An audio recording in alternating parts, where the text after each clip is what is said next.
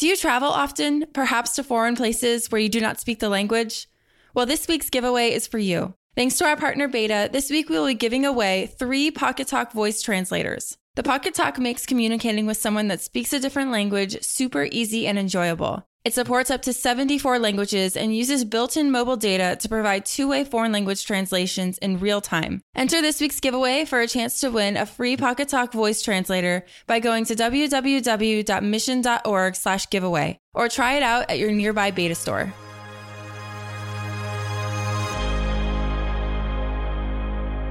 Welcome to Mission Daily. On today's episode, Chad is joined by Nir Eyal, behavioral designer and best-selling author of Hooked, How to Build Habit-Forming Products, where he shares the process in product design and marketing to subtly encourage customer behavior. On today's episode, Nir joins us to discuss his brand new book, Indistractable, How to Control Your Attention and Choose Your Life, which dives into the why we are so easily distracted in today's fast-paced, tech-driven world, and how we can learn to focus our attention and be indistractable.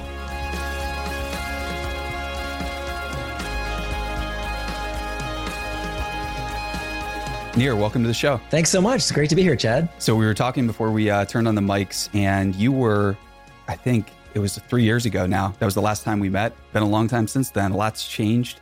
And you are now in New York, right? That's right. I moved. We met up on the Embarcadero in San Francisco, and you were telling me about this little thing you got going where you publish a few essays here and there, you know, some posts on Medium, and then of course You've blown up since then, which is absolutely amazing. I'm so proud of you. It's incredible. Congrats. Thanks, and likewise too. I think back then it was fun to talk to you because you recognized all of the problems in the media landscape, the problems for creators, the problems for authors, and have we started to make progress on those, or is there not?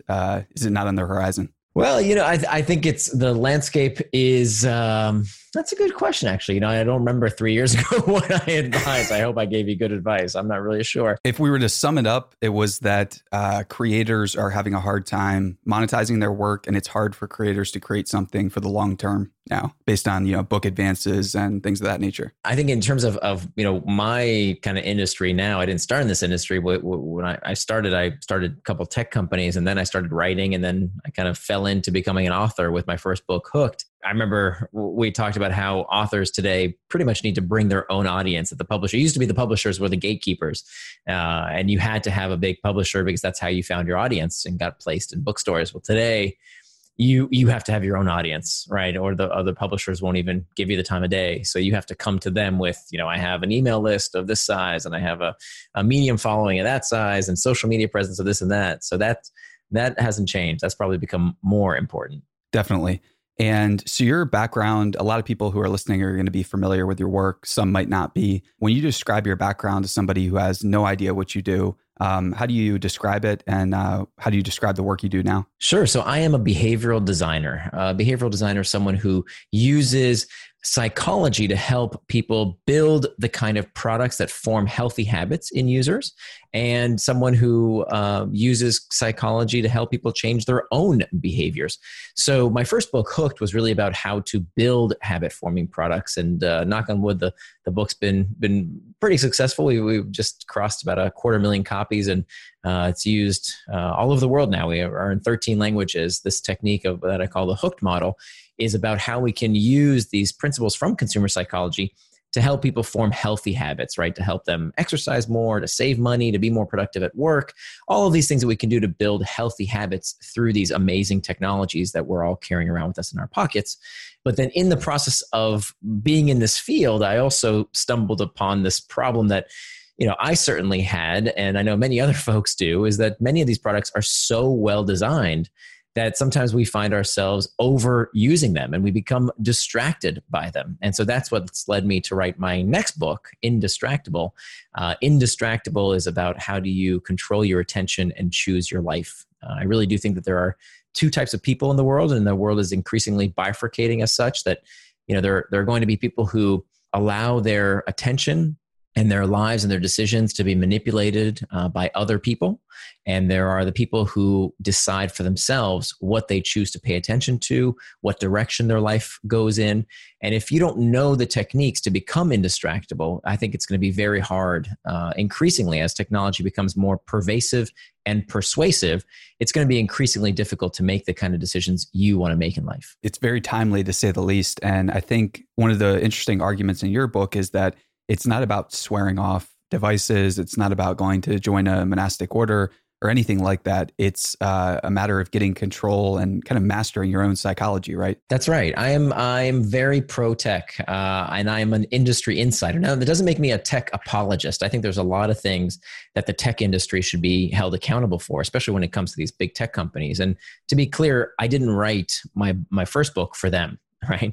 I use them as case studies, right? Companies like Facebook and YouTube and Snapchat and Slack and Twitter, right? These are the case studies so that everyone out there can build the kind of products and services that build healthy habits in users' lives. And that's really what's happened over the past 5 years. I mean, I have case study after case study of companies that have used the Hooked model described in my book to build healthy habits in people's lives, getting them to exercise and save money, et cetera. But that being said, that, in this day and age, if we don't understand how to focus our attention, if we don't understand how to do what it is we say we're going to do, we will go off track. So much advice out there in the personal development sphere is about what to do. But right. Basically, if you think about it, if you take a step back, we all know what to do, right? Who doesn't know that to be healthy, you have to eat right and exercise? Everybody knows that, right? A chocolate cake is less healthy than a salad. We know that. You don't need to read a book to tell you that. We know that if you want to have better relationships, to have a more fulfilling marriage or home life, you need to be fully present with people that you love. If right. You want to be really great at your job, you have to do the work, right? You have to focus on the task at hand and not constantly find your attention splintered in a million different directions. So we know what to do. The question is, why don't we do it? And so that's the central question of Indistractable. And it turns out it's actually not a new problem. Socrates and Aristotle talked about this very same question 2,500 years ago, well before YouTube and Reddit and all these modern distractions. This is not a new problem. And so what I hope to do is to offer some novel solutions to a very old problem that can actually help us become indistractable. Is becoming indistractable, let's unpack that a little bit and talk more about maybe the goal for the book. So I would love to hear, Hooked was a big success, but I would love to hear your vision for this book and what does it look like when Indistractable is read by 500,000 or 1 million people? What are your kind of goals for this book? Yeah, from your mouth to God's ears. That would be terrific. I mean, the reason I wrote this book, I'll be very transparent with you. I don't write books for money. I've sold 2 companies successfully. I'm not, this isn't going to make or break me if this book, does really well or not. I wrote the book for me, very selfishly. I found that I was very distracted, and I'm the guy who knows from the inside out how these companies hook you. I wrote the book on it.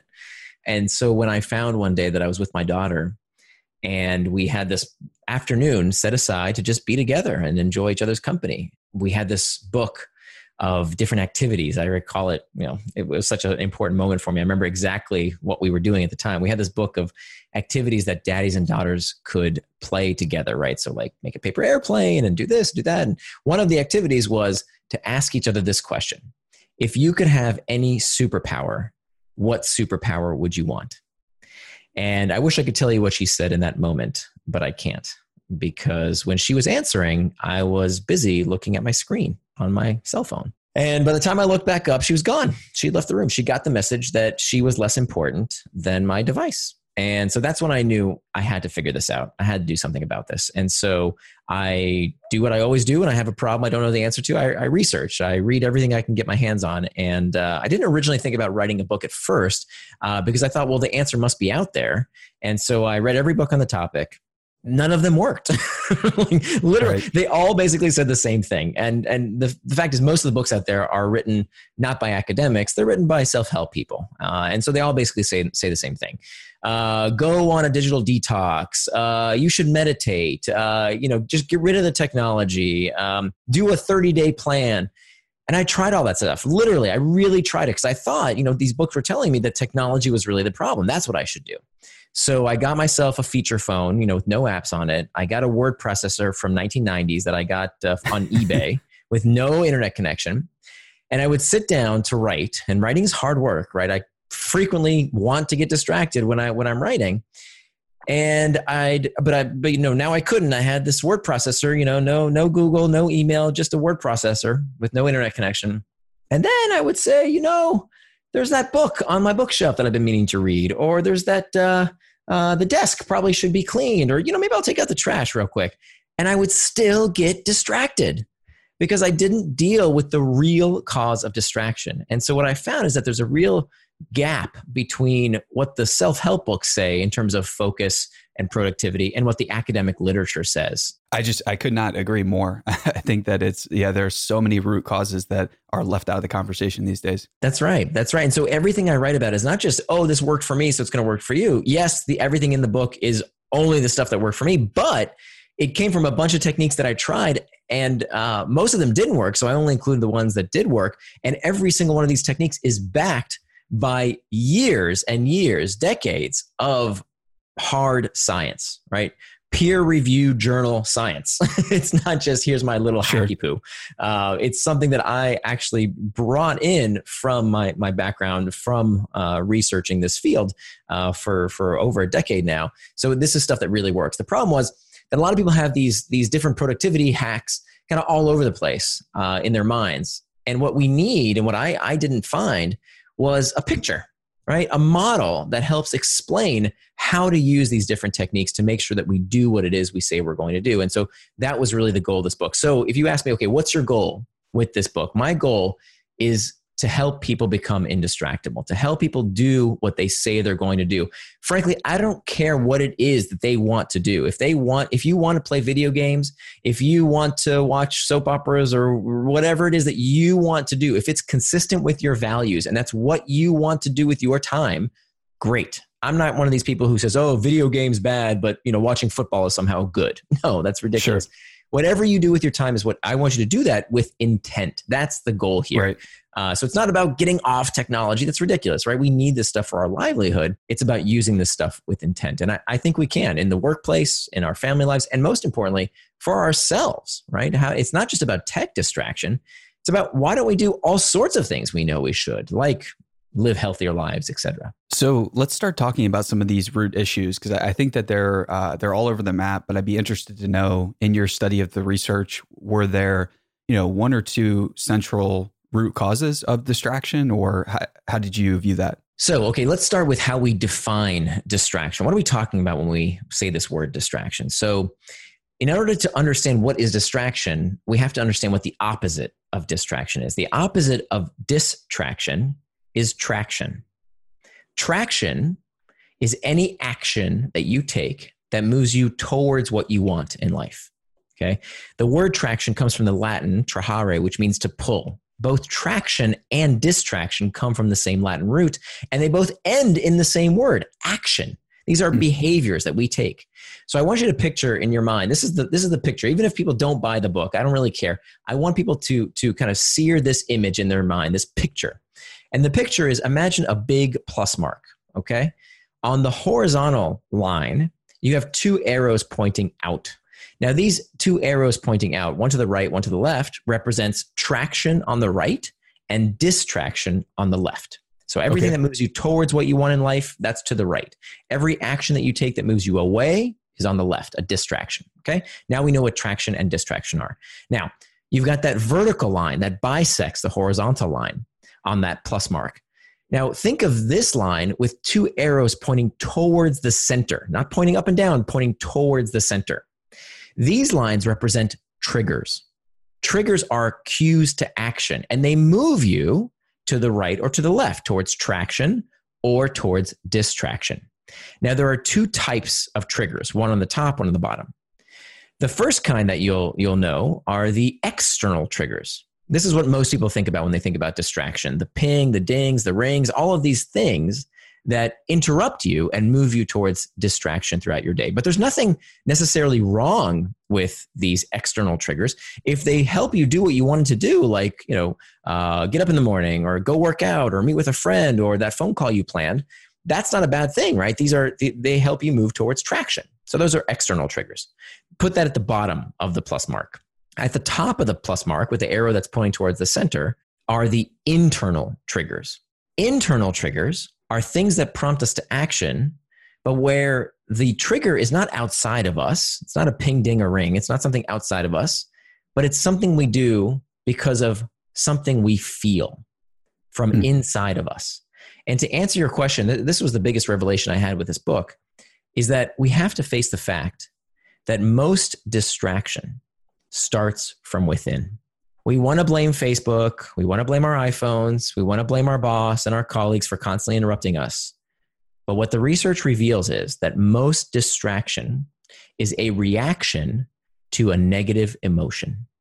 When we're bored, we check YouTube. When we're uncertain, we Google. When we're lonely, we check Facebook, right? So that means that if our behavior is prompted by these internal triggers, these uncomfortable emotional states, that means that time management is pain management. And nobody talks about that. People give you all these techniques and tricks and hacks. Well said. That's bold. I like it. None of them work unless you first start with the internal triggers. And those internal triggers, I think that's great that you have already gone that deep, because that can be painful to talk about, right? For a lot of folks, I feel like there aren't that many people, I think, that have those conversations with friends and family members about those internal triggers. Is that where it starts? Because oftentimes if we're, you know, getting pulled in one direction, or if we are distracted, it's very hard to get a vantage point outside of our own consciousness, right? It's hard to get that expert advice. So how do you recommend people go about like triangulating or figuring out what these triggers are? Yeah. So essentially there are two things that you can do about these internal triggers. You can either fix the source of the problem, or you can learn tactics to cope with the discomfort. Now, the best thing to do is to fix the discomfort, right? Whatever it is that's causing you the emotional discomfort that you seek to escape. I mean, this is the common element with distraction, or distraction's ugly, more extreme cousin, addiction. Is all of these behaviors, these self-harming behaviors, whether it's distraction or addiction, is about an escape from an uncomfortable reality. We have to come to grips with that. That's what these things provide us. And there's nothing wrong necessarily with an escape, right? When we watch a movie, we enjoy escaping reality for a little bit. There's nothing wrong with that. The idea is, are we doing it because we can't cope any other way? Are we doing it because we don't like our present reality so much that we have gotten into the habit of escaping, whether we like that bad habit, that, or potentially that addiction or not? That's what we have to ask ourselves. Are we doing it with intent? Are we sitting down to escape for a little while intentionally, or because we do not have the techniques and the practices to find a healthy way to cope with that discomfort? So half the book is about stuff that you can do, this 4-part model that we just described, the traction, distraction, internal triggers, external triggers. There are things that we can do for each of those 4 parts. That's about half the book. The other half of the book is about how we fix the problems that create the internal triggers in the first place, right? That a lot of these internal triggers for most people come to us from the workplace, right? That many people work in workplace environments that are soaked in a toxic workplace culture that perpetuates this constant checking of our phones, because people are scared and they're out of control.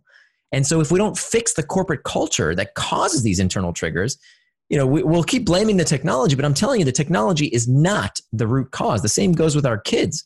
Parents have loved to blame every new technology for driving, you know, for making kids crazy because they don't like their behavior. But I'm telling you, it's not the technology that is causing today's problems.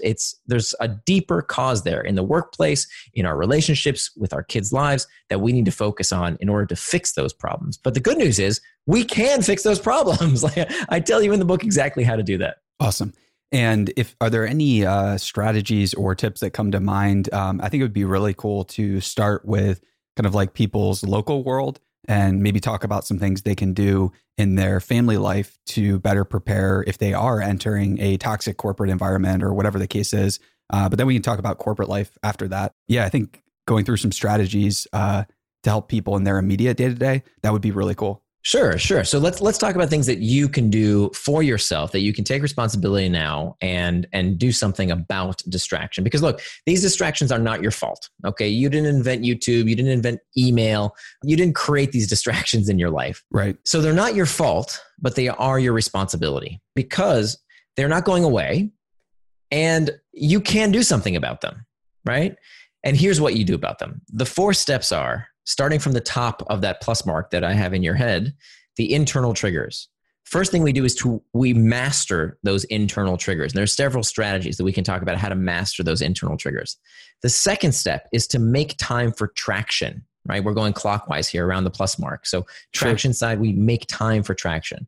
Then at the bottom of the plus mark, we hack back the external triggers. And then finally, the 4th step, and it has to be done in order, is that we prevent distraction with pacts. And so that's the strategy. You know, strategy is more important than tactic. Tactics is what you do. Strategy is why you do it. So what I wanted to give people is this, the overarching strategy. And once they understand that, well, then there are tactics after tactics after tactics in the book that they can use to actually, you know, implement the strategy. So we can go, you know, if any of those areas, you know, if there's maybe a particular distraction in your life that you want to try and tackle, or, you know, then I can kind of help you diagnose what tactics you should use. But the idea is that, you know, when you understand the strategy, you can come up with your own tactics as well as the ones that I provide. Definitely. The things I'm struggling with right now, it's got to be time management, especially with emerging opportunities, because some of the things that we're doing right now are pretty time sensitive, and that causes my schedule to shift a bit, which then throws the company's schedule out of whack a little bit. So we've kind of got I wouldn't go so far as to say a key man problem. We've got an amazing team and everything, but I just need to get better at time management. And because, I mean, recently, I would say like 2 months ago now, I just kind of got to a tipping point where I was very aware of how much pain I was in, and it was ready to do something about it. And so, I mean, we 2 months ago made a couple key hires. My wife joined full time from Google finally. Another really talented VP joined the team, and that immediately canceled out a lot of the pain. That was great. However, there's still some things I need to work on there with time management. So that's kind of, to get selfish and interject that's kind of where I'm at. That's great. I love it. So the first step is to understand why you get distracted. So are you getting distracted? Like, give me a scenario where you would find yourself wanting to do one thing and then you end up doing something else. Yeah. So a perfect example would be, we're currently looking into buying a business in order to get that business and lease in downtown San Francisco. This is not a pleasant thing to do. Commercial real estate in San Francisco is obviously really high priced. So basically just putting that together in the background on top of everything else I'm doing is just starting to add up. I see. So you've got this big project you need to accomplish. And it's a multi-step process. Yep. And you're having difficulty finding time in your day along with all your other stuff that you're doing. Yes. And the opportunity came up, did not plan for it. But after we started going through everything, it was just something we couldn't pass up because it was a rare moment in time. So sometimes you have to jump on those, as you know. Totally. Okay. So there are 3 causes and only 3 causes for any distraction. Those 3 causes are either an internal trigger, so something inside of you, right? So an emotion, a negative emotion, boredom, loneliness, fatigue, uncertainty, whatever it might be. The second reason is an external trigger. So a ping, ding, a colleague saying, hey, I have to talk to you right now. We have to talk about this. Those are all sources of external triggers. Or the third reason is a planning problem. A planning problem is when we haven't properly budgeted time for the things that we say we want to do. So part of the solution to this problem, let me ask you, do you have time on your calendar? How do you structure your day? Do you use time boxing by chance? Yeah, just plan everything out on the calendar and then adjust accordingly if need to. Okay. And you have a list of to-do lists on your to-do list, I'm assuming, right? Yeah. So we use Basecamp for to-dos and then just basically Basecamp and calendars and Slack. Okay. And so did you have on your calendar, I'm sure you had it on your to-do list, figure out this leasing situation. Did you have time on your calendar allocated for that? I did not have extra time. I did have time for, a couple of like the trips to the city and meeting different people from, to get like an entertainment license and all the things that we needed to do. I always put those on the calendar. However, it's just clear that this is going to require to really finish the project and then finish the updates to the space and everything. It's going to require way more time. And I'm probably just a little fearful about budgeting how much time that's actually going to take. I probably don't even, I know how much time it's going to take. And I just, it's just kind of a hard trade-off to make at this point, but one that's going to be, pay dividends a couple months down the road. Yeah. So you have just talked about, I don't even know if you realize it, but you just talked about these two first steps to becoming indistractable, right? The obvious one is we got to make time for the thing that we want to do that, many of us, including me, before I learned this methodology, so many productivity books say, well, just put everything on a to-do list. If you put things on a to-do list, whether it's a group to-do or a personal to-do, it'll just get done. And right. We know that's not true. We're horrible at planning out outputs. We're really good at wishing upon these outputs, right? I want this done. I want this done. I want this done. But that's of course ridiculous unless we first put in the inputs. And the only input that you have control over is your time. So everything on your to-do list has to have a place on your calendar. Okay. Right. The to-do list is only half of the solution. The other half is that unless it has time on your calendar, there's no way to get done. It's just guaranteed anxiety. Yep. So the interesting thing here is that you jumped to this other problem, which is actually the first root cause of the problem. You said you're fearful of how much time this task would take. And so definitely, you see, yeah, you're avoiding the task because of this uncomfortable sensation. Fear is uncomfortable. We want to escape fear. And there's all kinds of ways to do that. We can distract ourselves with the news. We can distract ourselves with a different project. We can distract ourselves with watching a sports match. Well, whatever. I mean, there's endless distractions to take our minds off of our feelings.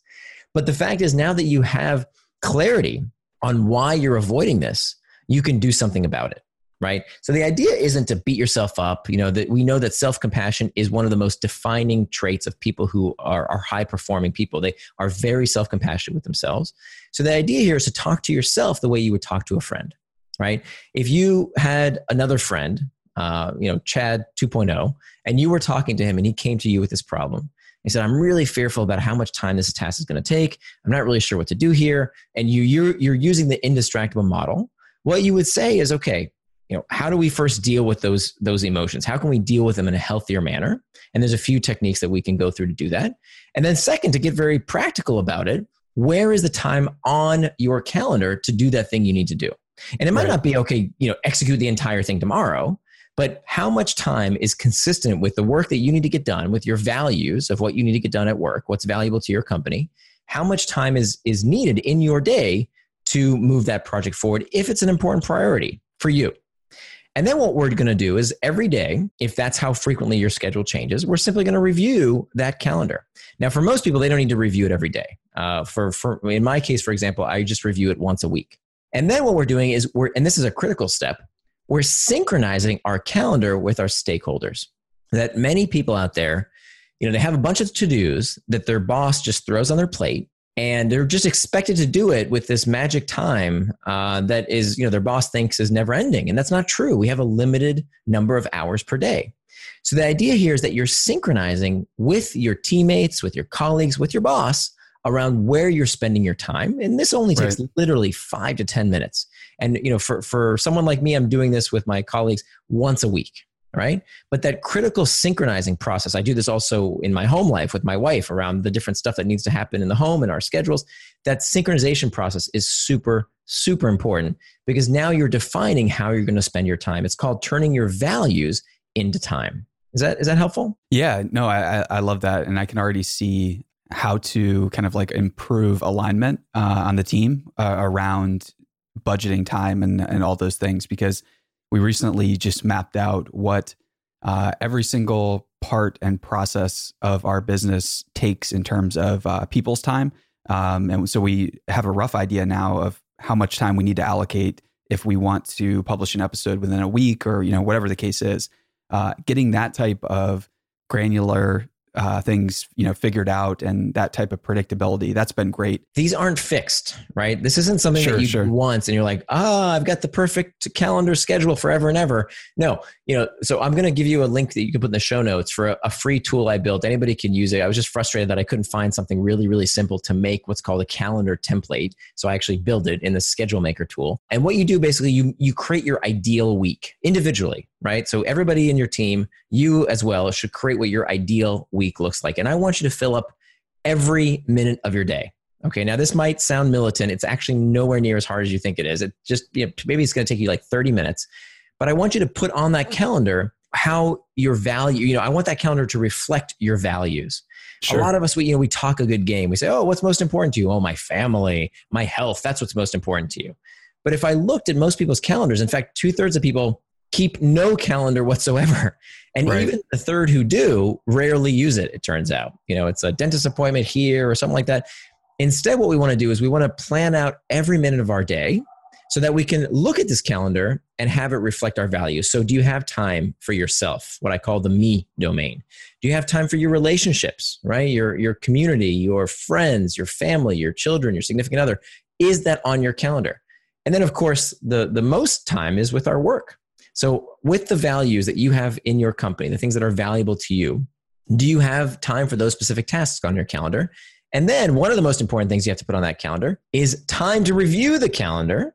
For most people, it's literally once a week for 15 minutes to make sure that you don't need to make any adjustments. And then week after week, you're giving a half an hour more here, or taking an hour there for whatever might pop up, and you're adjusting it over time. So if you see, oh, it takes us this long to make an episode, okay, we might need to adjust that because we're learning over time how long things take, or maybe that is no longer a priority whatsoever. And so that work block is completely freed up for something else now.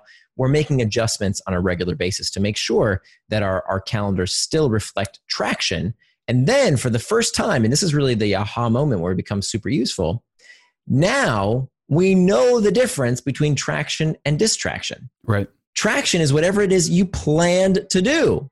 Anything you're doing that's not that on your calendar is a distraction. But if we don't keep a calendar like this, then everything is a distraction, right? Even productivity things, right? Like worky things, like checking email. If you're checking email when you really wanted to work on the big project or work on this real estate deal, that's a distraction. Completely. Right?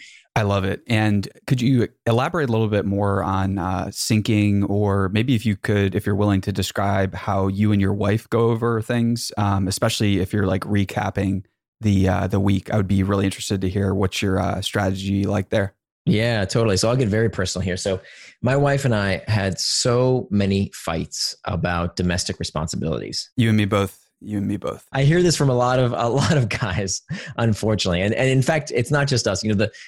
There's been several studies that I cite in the book that show that in heterosexual couples where both people work outside the home, despite the fact that they should be equally sharing household responsibilities, unfortunately, the fact is women still bear the brunt of those household responsibilities, all those admin tasks. And I hate to say it to you, but this was definitely the case in my household. That one of my values is to have a marriage built on equality, right? I don't want to be a mooch. I don't want to stick my wife with a bunch of crappy tasks that she has to do.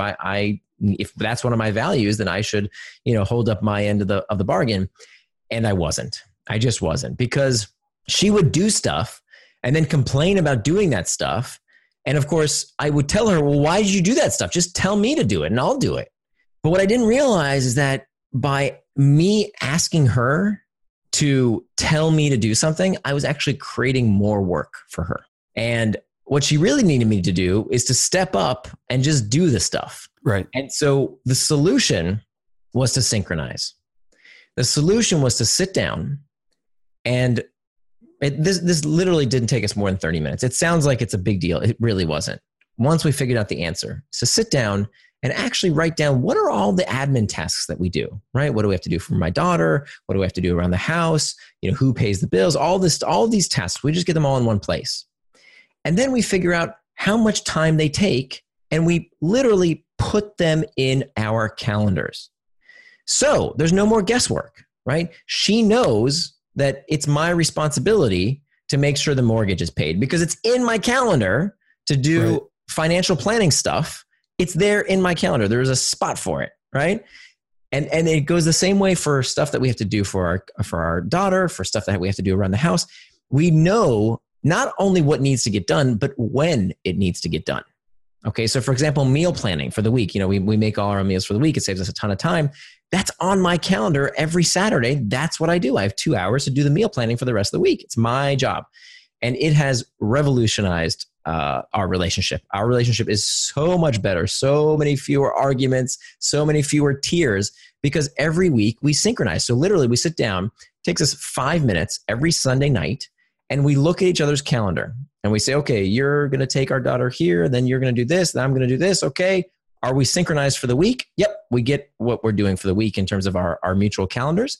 And that's it. It's a 5-minute exercise, and it has saved us so much heartache. But again, this would only work if we individually kept those time box calendars. That's going to have to be our model going forward, because we try to review calendars, but we don't really have a set time to do it.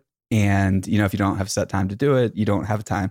So yeah, that's definitely, I love that idea.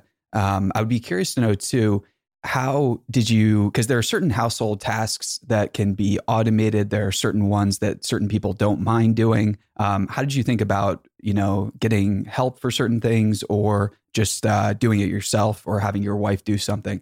Did you just draw straws, or what was that like? Yeah. So, you know, with certain tasks, it's just it's a discussion, it's a negotiation. And for us, there are certain tasks that, we used to do begrudgingly that, now we pay for. So, you know, now we have every few weeks, we have someone help us out and clean the house, you know, do like a deep cleaning during the week. We pick up after ourselves, of course, but then, you know, it's not something we took us a long time to be comfortable with that. We both grew up in first-generation immigrant families where that was not, you know, you wouldn't spend money on having someone come clean your house. I think that's where we're at, is we're sorry to jump in. We're basically just trying to stop beating ourselves up about the fact that we're, you know, able to hire out some, you know, have help. And we're very fortunate in that regard. But it's hard to not feel guilty about it. There's a lot of problems that money can't solve. Okay. A lot of things you just have to work through yourself, or just impractical. There, you know, you can't Uber everything. Right. But when it comes to some things, you can hire help. And even if that, it's actually, you know, the breaking point should be if your hourly rate is above what you would pay someone else to do that job, then you may want to consider having someone help you with that task, right? So sure, let economics work for you. Like, yeah, don't fight it. And you know, the extra, even if you are a housekeeper, for example, if your hourly rate is equal to or more than hiring a housekeeper yourself, you may want to spend that time getting new business, hiring new employees, right? Growing your company, as opposed to doing the actual house cleaning for your own home. So. Right. So, you know, that it does become a math equation at some point, if it is a problem that money can solve. But again, you know, this is very recent. Even though we probably could have afforded it earlier, it took us a while to figure out, okay, what things can we hire someone to do versus things that we do ourselves? Definitely. So the book comes out September 10th. That's the release date. I'm curious, what's your promotional plan look like, and how have you thought about getting the book out there? As you alluded to earlier, that's kind of the job of authors now. So yeah, what's your plan? Yeah. So, you know, I have a lot of subscribers, thankfully, over the years, who like to read my writing. So I publish something new about every 2 weeks or so, on my blog, nearandfar.com, near spelled like my first name, NIR. So nearandfar.com. And I'm going to continue writing and podcasts. That's one medium, and I'll continue syndicating. I mean, that's kind of how people hear about me. They read my writing by so a lot of the syndication I do of my articles. And I'd be curious to know too, while you're here, while you're joining us, you're also a really prolific investor. So if you don't mind sharing about that, I'd be curious to know, you know, what's your investment thesis, and are you still investing actively? Yeah, I do. So I do these office hours every week that anybody who's read my books can call me if they have a question. This is actually one of the techniques I describe in Indistractable that saved me so much time, because I used to get these emails of, hey, you know, can I take you out to coffee? I just want to pick your brain. And, you know, even when I think back in earlier in my career, you know, the amount of meetings that people would call. So instead, what I do is I have these office hours where where if somebody says, hey, can I just pick your brain for a few minutes? I say, no problem, but you have to wait. And so I have this online tool. Anyone can book time with me. It's free, but they have to wait a little bit for these office hours. And so every Thursday I do these office hours in 15-minute increments. And it's, you know, based for people who have read my book and, you know, have a question about it, or, you know, are building a business, they want to be habit forming, but maybe they've had some stumbling blocks. And so we just chit chat for 15 minutes or so. That's my deal flow. So every year I'll find, you know, 1 to 2 companies out of the hundreds that I talk to every year that I think, wow, this is it's a really good idea. So that's how I found Anchor.fm. That's a company that just sold to Spotify for $140 million. And they were, they called me and said, hey, we have some questions about your Hooked model. We read your book. You know, are we doing this right? And I just love the product, and they were kind enough to let me invest. So that's kind of my process. I don't invest in things I don't understand. My specialty is habit forming products. So I only look for companies where some kind of habit is the critical factor of success for the company. So I don't do biotech. I don't do, you know, a lot of things I don't have any competency in. I only focus on high engagement products, whether it's enterprise or consumer web.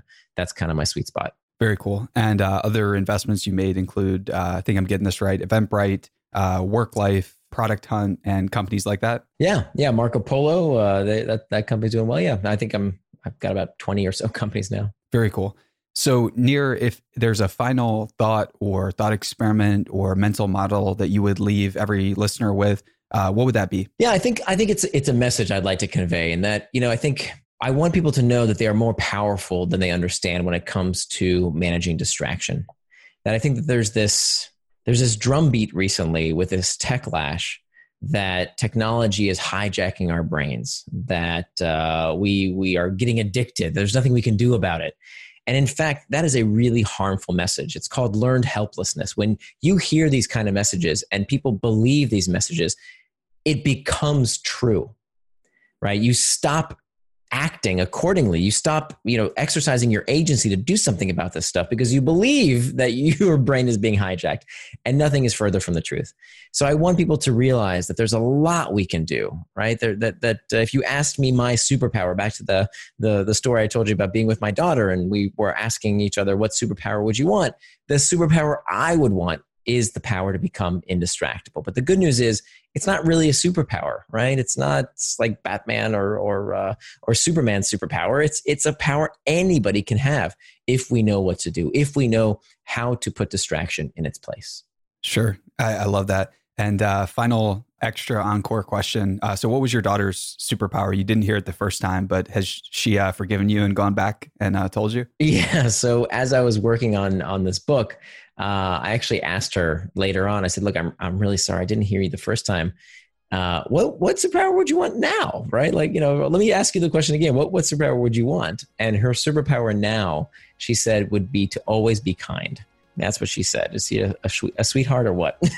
Powerful. And I love that. I love that answer too, because it's the same with becoming indistractable. We all have the power to be kind, right? We don't need to be bitten by a radioactive spider like Spider-Man to have our superpower. We all have this power if we know how to implement these techniques. So cool. Nir, thanks for being generous with your time. This has been a blast. And yeah, if you haven't read Hooked, it's out there, and Indistractable will be out there September 10th. Absolutely. Thank you so much. This was great. I appreciate it. Mission Daily and all of our podcasts are created with love by our team at Mission.org. We own and operate a network of podcasts and a brand and story studio designed to accelerate learning. Our clients include companies like Salesforce, they're a customer x5, Twilio, and Katera, who work with us because we produce results. To learn more and get our case studies, check out mission.org/studios. If you're tired of media and news that promotes fear, uncertainty, and doubt, and if you want an antidote to all that chaos, you're at the right place. Subscribe here and to our daily newsletter at mission.org. Each morning, you'll get a newsletter that will help you start your morning and your day off right.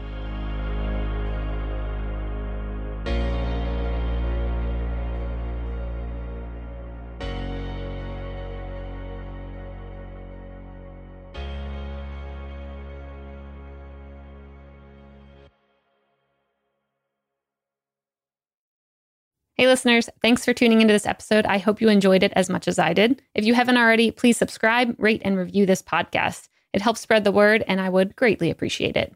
See you next time.